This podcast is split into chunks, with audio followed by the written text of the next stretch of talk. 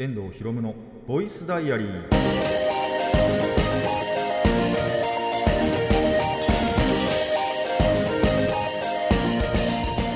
ラジオの前の皆さんこんにちは。遠藤博夢のボイスダイアリー。パーソナリティの遠藤博夢です。タイトルを直訳すると声の日記僕の身の回りで起きたことを話したり時に何かしらの紹介をする雑談系の番組です。いやー、梅雨明けたのかな、晴れがね、あのー、てか晴れる日が多くなってきたなっていう感じなのと、あのー、純粋に暑い、もう暑い。っていうぐらいのね、えー、感じになってきたんで、あのさすがのさすがにですね、もうちょっと我慢できなくなったんで、えエアコンを使い始めました。ちゃんとフィルターは一応掃除をちゃちゃっとして、水でちょっとね流しただけですけども、ほこりは取って、えーと、先日からねもう使い始めてるんですけど使い始めたその初日結局暑くてあの起きるっていう。3時ぐらいまで起きてたのかな確かその日。もう全然結局寝れなかった。あのエアコン使っても寝れなかったなんていうね時もあって。まあ多分そんなにやっぱその温度を落としてないっていうのもあるんですけども。があってちょっと暑くて。まあこれ多分体質的な問題もあるんですよね。あの体温がどっちなんだろう？でも上がりやすいのかな？平熱は多分そうでもないんですけど上がるときになんかグンって上がっちゃうのかわかんないんですけど多分そんな感じなんであの本当に多分一気にエアコンで落とさないと温度を落とさないと多分そんなになんだろう体がそのものが冷えない。冷えないって言っちゃあれですけどただなんだろうなあの寝やすい適温にならないんですよね。まあ、それに関してもちょっと後で僕なりの考察もねあるのでその話はしようかなと思うんですけどもあの皆さんもね無理せず あの寝づらいんでね本当に。そう窓開けてるだけでだとダメなんですよ。やっぱり暑くて寝れないんでまあもう寝れないなって思ったらもうあのー、ちゃんとやっぱ掃除はねしてからフィルターの掃除とかはしてからあのー、エアコンをね利用してあの快眠をね得るといいんじゃないかと思います。僕もまあどうしようかな。あんまりやっぱりそのがっつりね20例えば5度とかにね落とすと電気代とかもあれなんであんまりそれはしたくないなとは思ってるんですけどもまあ寝やすいようにね、えー、寝られたらと思います。なんならこの収録の前日はあのエアコンの音がうるさくて起きました。そういうのもあるんでねちゃんと設定とかもねしっかり。あの一応それの音も静かにすることができたんですけどそれ完全に忘れてて。であのー、パッて目が覚めた時にあエアコンうるせえなって 思ったぐらいなんで皆さんそういった設定の方もね、えー、ぜひいじくって自分の寝やすいように、えー、してみてください。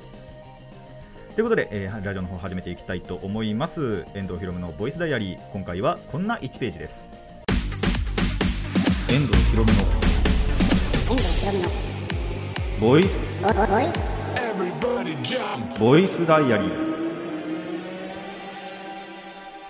改めましてこんにちは。遠藤ひろむです。ということでね、あのー、今回は多分ぬると雑談しかしないと思うんですがやっていきたいと思います。でオープニングトークの続きなんですけれどもあのー、まあ、まずその自分の体温があるわけじゃないですか。でそれがやっぱりその自分の布団に移るんですよね。布団まあ布団ですね。に移ると。でえっ、ー、とまあ、基本的に僕は仰向けで寝るんですけども、まあ、仰向けで寝るじゃないですか。そうすると、接触面が、布団との接触面って、まあ、横向いて寝るよりは広くなるじゃないですか。ってなると、その広い分全部が、やっぱその、まず自分の体温が布団に伝わる、その布団が熱いっていうの、熱いってほどじゃないですけど、あの、温まるんで、その温まった部分が、その接触面全部に響いてくるってなると、そこで熱いって感じるんですよね、やっぱり。でそれがやっぱり多いんで多くなってくるんであの暑いと感じそして汗をかいてしまうと。じゃあ横になったらどうなのかっていうと結局その横の部分が熱くなるだけなんで変わんないんですよね。っていうのがあって寝づらい。本当に。ほんそれまあこれつい最近から起こったわけじゃなく多分もっと前から全然思ってたことなんですけどこれ回避する方法欲しいなってやっぱ思ったんですよね。まあ、一番の回避方法はあのシーツを変えることだと思ってるんですけど多分シーツがそうですねまだ冬用なのかな？ちょっとお母さんに頼んでねあの夏用のシーツにしようかなとも思ったんですけども。あってかまあこれからしていこうかなと思います。そういったところの工夫もねやっぱり寝やすさっていうのに関係してくるのかなと思いますので皆さんもぜひ実践してみてください。まあ今はねやっぱりいろんなシーツあってそういう冷感のねシーツとかもあったりすると思うのでで確かうちにもあったと思うんですよね。夏場はそれにしてたはずなんで、えー、その辺を使っていって、えー、ちゃんと寝れるようにしたいなとも思います。まあプラスやっぱエアコンもねあの設定ちゃんといじってあの風の出る量というか出す勢いとかをやっぱりそのなんだろう静音みたいなのにすると全然風を送んなくってであのー、なんていうのかな。そんなにうるさくない設定とかもあったりすると思いますしあと僕のエアコンだと一応そのなんだっけなエコ稼働みたいなのがあって電気代があまりまあ多分普通に使うよりはかからないというかてかなんかそういうのを室外機とえっ、ー、とから室外機で感じる温度とその実際の室内の温度のなんだろう差で変わるみたいなエアコンそのものが設定を変えるみたいな確かそんな感じだったと思うんでまあそれを基本的には使ってるんですけどそれだからなのかなやっぱりそのあんまり適温にならなくってまあ暑いっていうのはあるんでまあこれからねまあ工夫はねしていけたらと思っていますので皆さんもぜひね工夫してみてください。まあ体温に関してはもうそれはしょうがないです。体質なんで。で僕割とその代謝がいいのか悪いのか分かんないんですけどあとお風呂もね基本的にあの家族の中で湯船使ってるの僕だけなんですけどその湯船10分は最低でも使うのでそれがまた体温にちょっと関係してるなと思ってるんですよね。あのー、一応その湯船使って上がる直前あのちゃんと水を浴びるんですよ。で体温下げようと思ってるんですけど多分それ完全に下がらないんでそれもまあやっぱり影響しちゃってるのかなと。だからやっぱりその寝るそのお風呂上がってから寝るまでの間でちょっとやっぱり暑いなって感じて汗かくことって全然あるのでそれはありえちゃうのかなとは思ってますね、まあ、だからといって湯船に浸からないなんていう選択肢は、あのー、あまりなくって、まあ、あるにはあるんですよ。何かっていうとあのテレビを見たい時。もうどうしてもその先にテレビを見たいなってなると湯船浸からずに上がることもあるんですけど、あのー、その時間から始まっちゃうっていう時にはね。っていう時以外は基本的にちゃんと湯船使ってるので、あのー、まあ、これからもね、そのスタンスは貫き通したいと思いますし、あとこれ仮に温泉行っても同じで、あのー、だいたい温泉入って湯船使って、最後シャワー、あの水ってほどじゃないですけど、やっぱぬるま湯ぐらいをね、あのー、まあ水、あでもほぼ水かなぐらいのを浴びてから上がると、やっぱりさっぱりするので、すっきりするので、あの皆さんもぜひね、実践してみていただけたらと思います。ちょっと違うんでね、やっぱりやってみてほしいなって、あのー、サウナ入った後と同じですね。サウナやった後、まあサウナ入る人しか分からないと思いますけど、大体基本的に水浴びるじゃないですか。それと同じです。で、水風呂入ったりもすると思うんですけど、なんで、普通のその湯船使った後も、あのー、水浴びたりっていう方が、まあ、ちょっとさっぱりする感じがあるので、ぜひ試してみてほしいなと思います。2つ目の話どうしようかなどっちからいこうかなこっちからいこうかなあのまあ、またマイクラの話をちょっと先にしようかなと、その次のもう一つの話があのちょっと長くなりそうなんで、逆先にこっちから行こうかなって思ったんですけど、まあ、マイクラ、そこまでね、進捗、あ、でも、あったにはあったな。あのー、村の一つとあの線路はつなげて行きやすくはした。っていうのがあって、まあ、その一番近くの村ではあるんですけども、一番近くの村と線路を引いて、あのー、まあ、なんだろうトロッコでね、えー、行けるようにはなってただそこにちょっと今軌道レールを引いてあの手動ではなく自動でねあの、スイッチ1個ポンって押すだけでその村に行けるっていうのを今は作成してる途中ですね。だったりあとそうただもう一つなんだろう達成したものがあってあのー、まあアイテムでね TNT 爆薬っていうのがあるんですよ。まあこれ現実にも TNT 爆薬っていうのは 存在するものなんですけどこれがマイクラの世界にも存在していてあのクラフトできるんですよね。火薬と,、えー、と砂で。で初めてその使ってみたんです。偉大だなって思いましたね。あこれはいいわって思ったんですけどそれ何かっていうと,、えー、と一応その TNT 爆薬っていうのを置きます。でそこに、えー、とレッドストーン信号っていうのを送るかもしくはまあ純粋に非属性の攻撃を与える。まあ火をつけるっていうので数秒後に爆発するんですよ。多分体感2、3秒なんですけど。めちゃくちゃ早いんですけど。で、爆発させると、まあ、周りの地形を吹っ飛ばすっていう話なんですけど、これを、あのー、まあ、なんて言ったらいいのかな、採掘というのかな、あのー、ピッケルでね、ピッケル使ってその石とかなんだろう花崗岩とかを掘るっていう時に代わりにこれを使うとめちゃくちゃ楽。ただただ楽。あのー、ピッケルでなんだろうな。多分10秒以上かかるところを1秒でやってくれるんで。とにかくその球場にやっぱり爆発させるんで全部のその辺の石とか全部吹っ飛ばしてくれるんですよ。ってなるとあのでちゃんとその多分そのうちのまあいくつかはちゃんと残るっていうかあの完全に吹っ飛ばされて消滅する分も確かあったと思うんですけどあの消滅しない部分もちゃんとあってレッドストーンとかちゃんと掘れたかな。っていう感じだったんでちょっとこれからねあのそれこそ鉄鉱石だとか金鉱石だとかダイヤはダメかなわかんないんですけどね。まだダイヤに対してそのダイナマイトを使ったダイナマイトっていうか TNT 使ったことないんでわかんないんですけどあのとにかく洞窟を掘るというかの時は TNT 使うとまあ楽だったなっていう。じゃこれからもねあの火薬はあのトラップタワー作って、えーと、クリーパーっていう敵を殺すとめちゃくちゃ簡単に手に入るのでそれの問題はないしまあ砂なんてそこら中にあるものをあのシャベルで掘ればスコップだったかな？シャベルだったかな？で掘れば簡単に手に入るのであの皆さんもぜひねあの鉄を掘りてとか、まあ、山切り崩してなんて思った時はぜひ TNT 使ってみてください。マイクラ内での話です。現実ではないです。現実で使ったら多分完全に捕まると思うんでね。そこはねあのー、おすすめしないというか絶対やっちゃいけないことだと思うんですけど。まあただ TNT 使うにあたって1個だけあのー、注意点がありましてあの失敗するとロストします僕1回だけ失敗しましたね爆発に巻き込まれて体力なくなるんで そこはあのー、ちゃんと離れてね使っていただけたらと。まあ、一番簡単なのはそれこそレッドストーン信号で、えっと、まあ、まず TNT1 個置きます。で、その横からそのレッドストーンっていうのを持ってればなんですけど、えー、それを導火線みたいな感じで引いてちょっと離れます。で、最後にスイッチとかボタンとかっていうのが、そのレッドストーン信号っていうのを送れる装置があるので、あと感圧板か。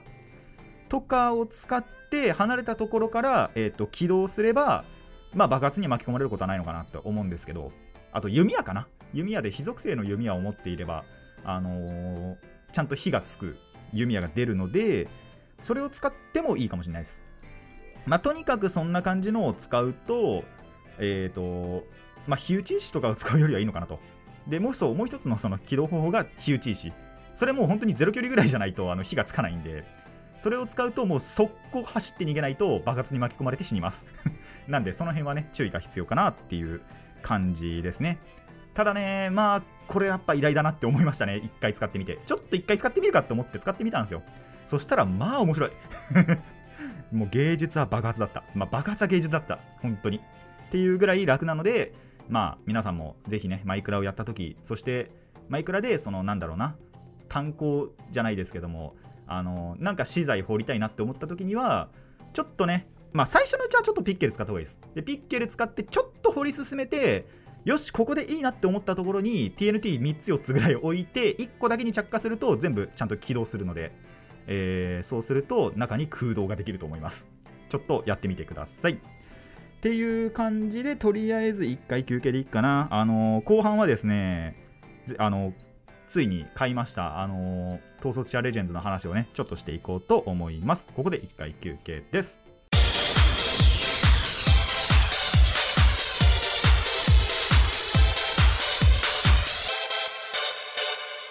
遠藤ひろむのボイスダイアリー後半もね雑談をしていこうと思います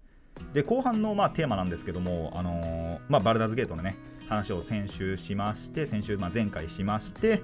えー、実際にね購入しましたので、まあ、そのレビューじゃないですけども、そのどんな感じだったのかっていうのと、まあ、そもそもな、そもそもっていうか、なんて言えばいいのかな。まあ、ちょっとこのバルダーズゲートにか、バルダーズゲートというか、MTG の最近に関してのシステムっていうか、メカニズムというか、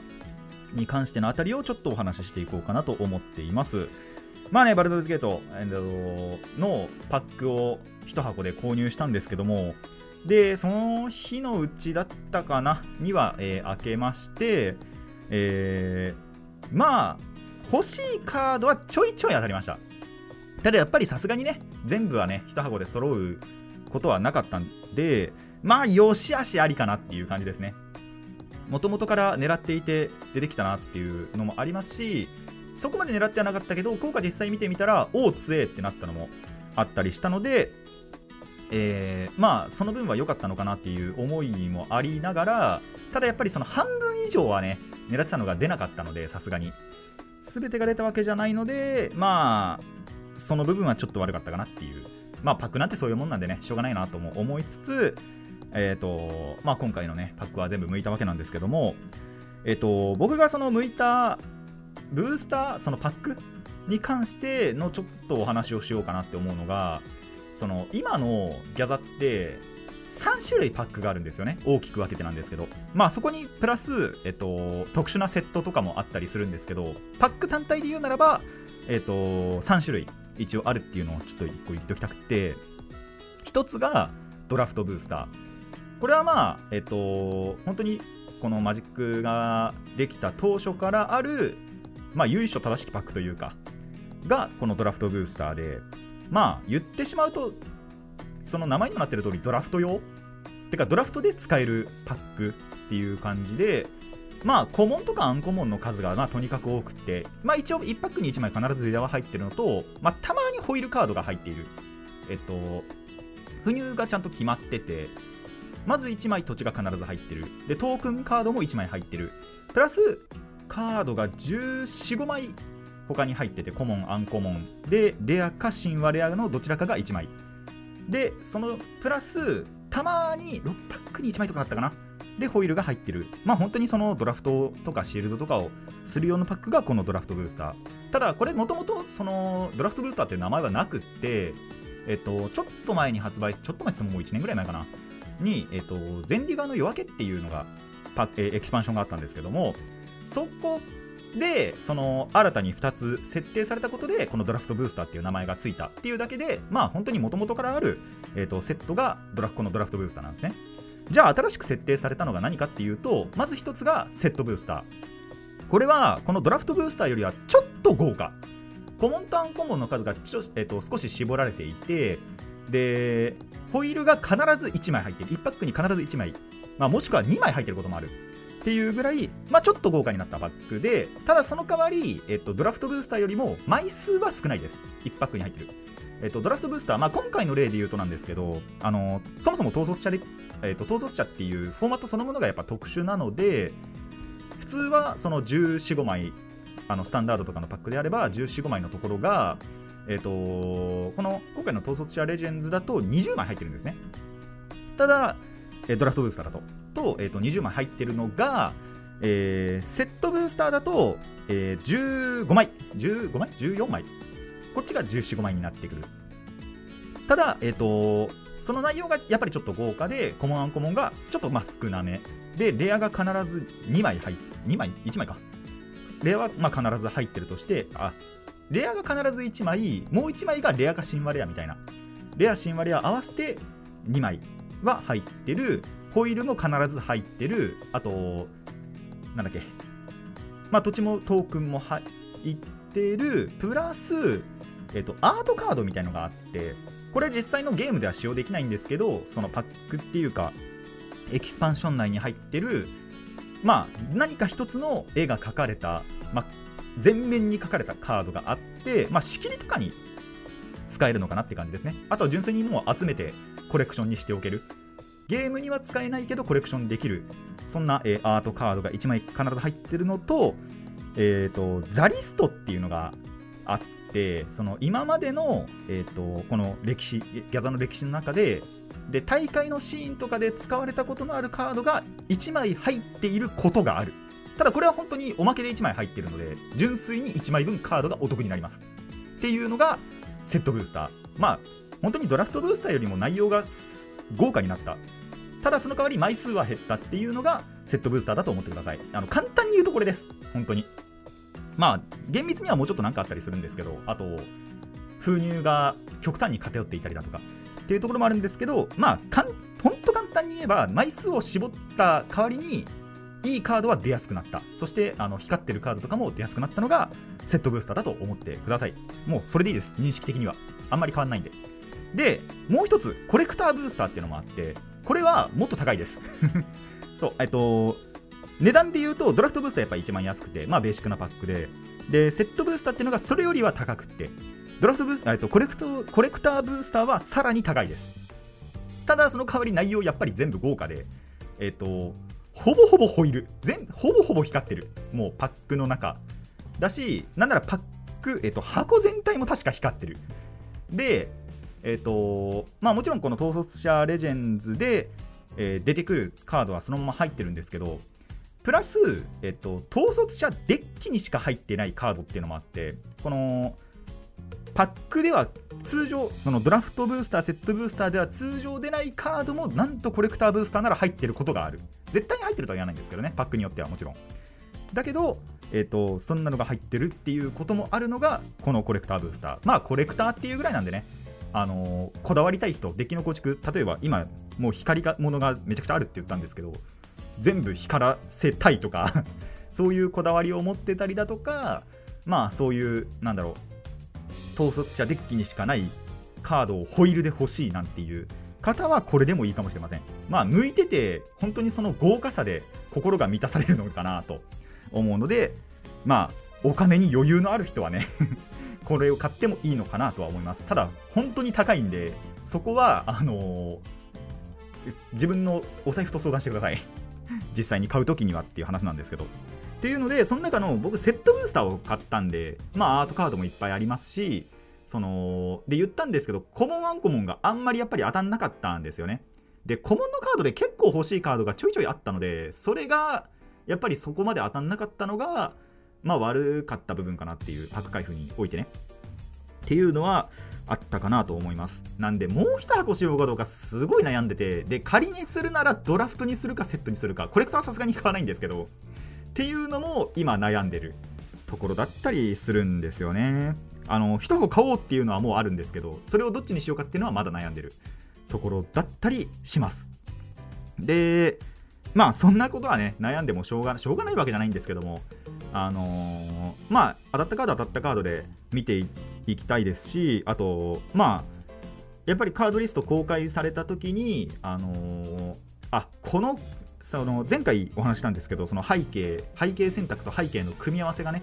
えー、とまあまあ普通に何通りかある何通りどころかまあ10通り以上あるんですけど全然。それの組み合わせをやっぱりその自分で目つけてなかったところも目をつけられたのはでも良かったなって思ってあこんな組み合わせできるなこの組み合わせ絶対相性いいなっていうのが結構他にも見つかったのでそれを組んでもいいかなともちょっと考えましたねあの本当は最初、緑黒で組もうかなと思ったんですけど、白緑なんかでもすごい相性いいのありましたし、多分青白とかでもできるかななんていう感じで、本当にいろいろ組み合わせがあるので、その辺はやっていきたいなとは思いましたね。まあ、プラス、この本命で組みたいデッキって5色で組みたいのがあるんで、それのための過去のカードも買いに行かなきゃなっていうのは、まあでもそれ一応予定は組んであるので、ここに買いに行こうっていうのは、てかもうそこしか頼るところがねえなっていうのがちょっとあったので、えーそれはまあ買い、買い、買い次第、まあその、組もうかなとも思いつつ、まあちょっと他のね、デッキも、まあそれこそ 1v1 用のデッキ、1対1でやる統率者戦があるんですけど、それ用のデッキなんかでも組めたらいいかななんていうのが、えー最近の僕のマジック事情かなって思いましたね。まあ本当に今回のこのバルダーズゲートの戦いのその背景と背景選択の部分とかあとイニシアチブの部分とか、まイニシアチブ多分今回まだ組まないかなとは思ってるんですけど、えー、とこの背景と背景選択は本当にいろんな組み合わせがあるのでいろんな組み合わせ試したいなとも思いますしあの未知の開拓は多分できないとは思うんですけどもただ逆にミスマッチさせたところに噛み合わせるカードをメインデッキに入れてみたいなこともできたらいいななんては思っているのでぜひね、あのーもし皆さんもやるっていう時には、えー買っていただきたいなと。セットブースターの方がおすすめといえばおすすめかなとも思うんですよね。あのーセットブースター開封のを楽しむためのパックとは一応公式が言ってるのであのーまあもちろんドラフトブースターがじゃあ楽しめないかっていうとそんなことはもちろんないんですけども、まあ、より楽しめるというか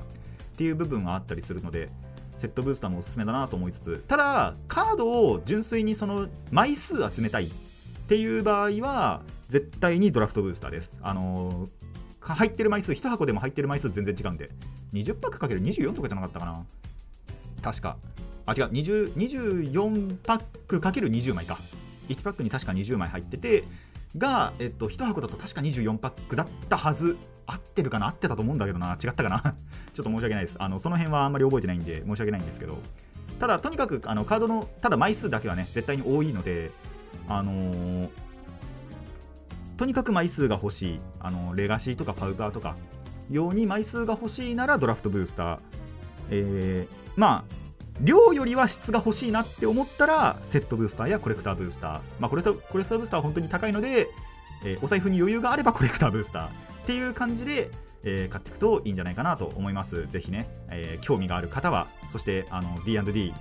やっててあのこれ前回も言いましたけども D&D やってて MTG やってないという方だったりとか、えー、新しいデッキを組みたいだとかまあ初めて触れてみたいだとかという方はぜひ、えー、買ってみてください。以上雑談でした。